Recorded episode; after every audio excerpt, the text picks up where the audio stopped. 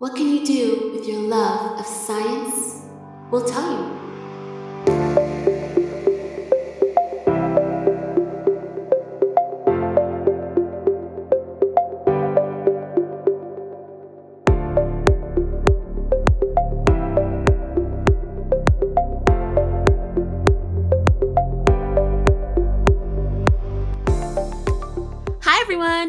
Welcome back to another episode of We Love Science, the podcast where we tell you all the things that you can do with your love of science.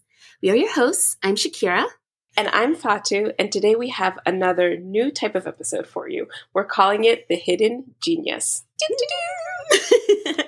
Ooh, the hidden genius. I love it already.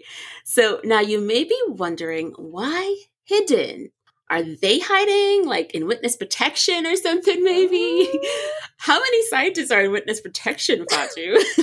I do not know. I feel like that's a theme from like TV science. That I sounds don't- intense. yeah, I, I don't know either, I will admit. And, you know, I don't think we're supposed to know that kind of information. so, Marshals, U.S. Marshals, we really don't know anything about people in witness Nope. protection. Okay, Uh-uh. let's just make that clear. Yep.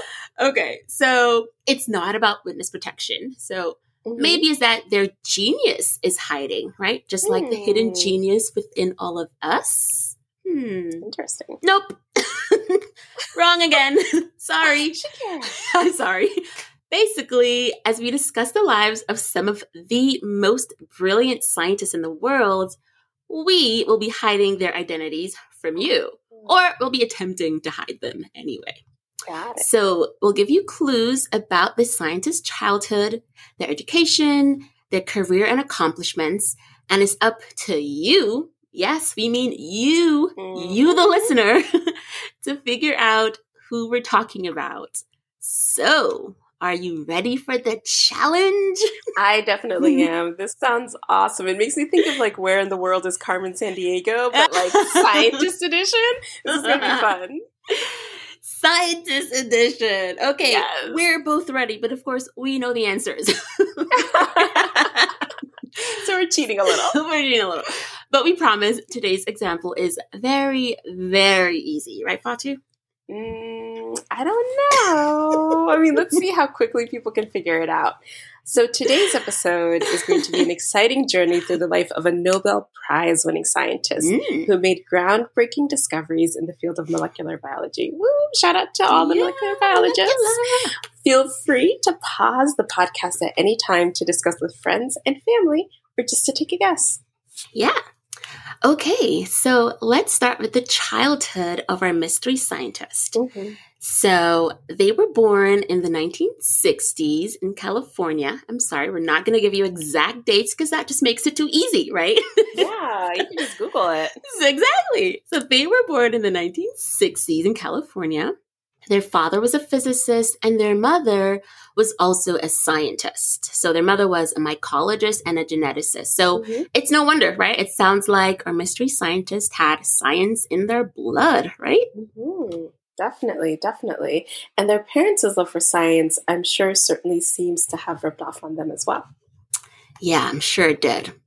So as a child, they also spent some time in Germany, which is pretty Mm. cool. I'd love to go to Germany. Mhm. Um, and although they did not specifically hone in on science as a child, they talk about spending a lot of time outdoors, exploring nature, and hiking. Woohoo, hiking! A person after my own heart.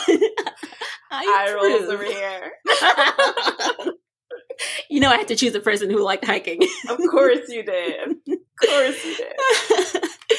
Interestingly, this person was also dyslexic. Oh. So they had a very, very tough time in school growing up.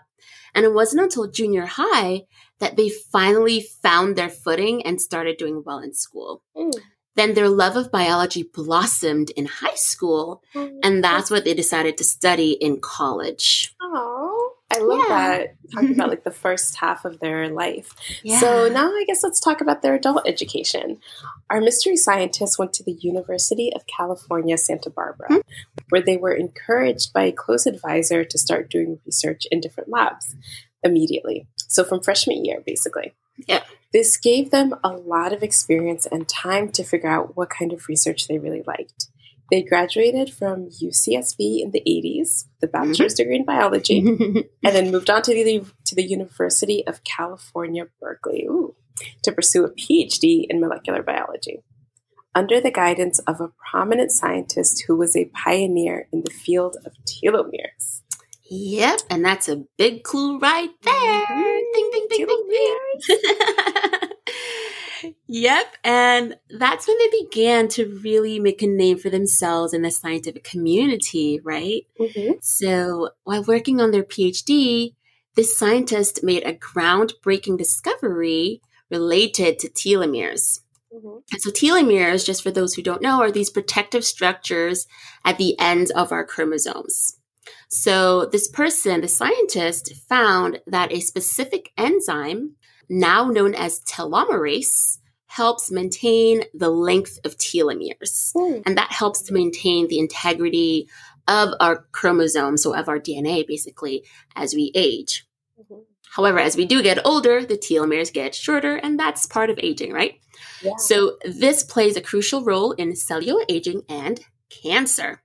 So, this discovery was actually monumental and it opened up avenues for research in aging, cancer, and other related fields. And in fact, our mystery scientist discovery earned them a share of the Nobel Prize in Physiology or Medicine alongside their PhD advisor and another scientist. So amazing. And I'm not going to tell you the year because, again, it's so easy.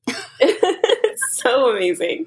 Um, and their career didn't stop there. After completing their PhD, they held various research and teaching positions at prestigious institutions, including Cold Spring Harbor Laboratory mm-hmm. and Johns Hopkins University School of Medicine. Yay, Hopkins! Yep. While the scientists' work on telomeres and telomerase is undoubtedly their most famous contribution, they have also been a strong advocate for diversity and inclusion in the scientific community. They have tirelessly worked to promote gender equity and create opportunities for underrepresented groups in the field. Absolutely amazing.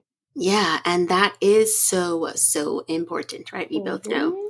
But so there you have it, listeners. So have you figured it out yet? I bet you there are some people who figured it out after the second or third clue, right? Mm-hmm. Got some real like Sherlock Holmeses right in the bunch. so let's see. If you have a guess about today's hidden genius, send it to us at lovesciencepodcast at gmail.com. Mm-hmm. And if you don't mind, please also tell us which clue was the aha moment for you. Yeah. And if you correctly guess today's mystery scientist, we'll have a very special gift for you all. Special gift. I love yeah. swag. Gotta have swag. Gotta have swag. So, thank you everyone for listening to today's episode about our hidden genius. And until next time, bye everybody. Anyway, okay.